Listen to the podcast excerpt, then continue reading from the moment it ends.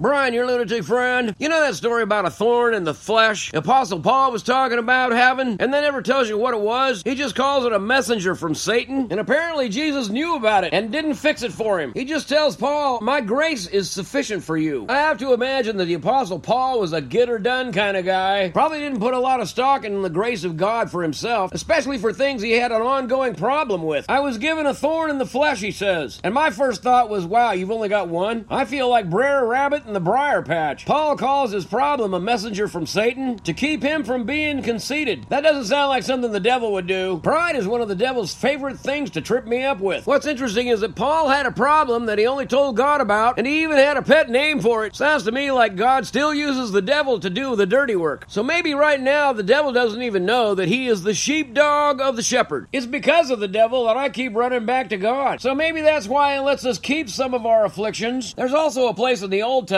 where God allowed Lucifer to afflict Job, and he let him do it because he was proud of his servant. So from the outside looking in, I can't tell if I'm being punished for my sins because I haven't overcome everything, or maybe he's got a wager going with the devil because he's proud of me. So if he allowed that for key people in the Bible, why on earth would I think I'm going to get off scot free? Paul refers to the thorn as being in the flesh, and he specifies in Galatians that in the flesh is where desires and passions lie. Interesting wording there because I think that some passions lie. They promise an outcome that's not going to end well. And like he says, it's in the flesh where your passions and desires are. And I don't even have to quote Paul when he says, I know that nothing good dwells in me that is in my flesh, because I'm highly aware of the weaknesses that I have. And the only good thing about it is it keeps me from being self righteous. I can't always feel the difference between discipline and punishment, but I know that something has got to keep me from letting the thorn in my flesh fester. And there's your nutshell sermon right there.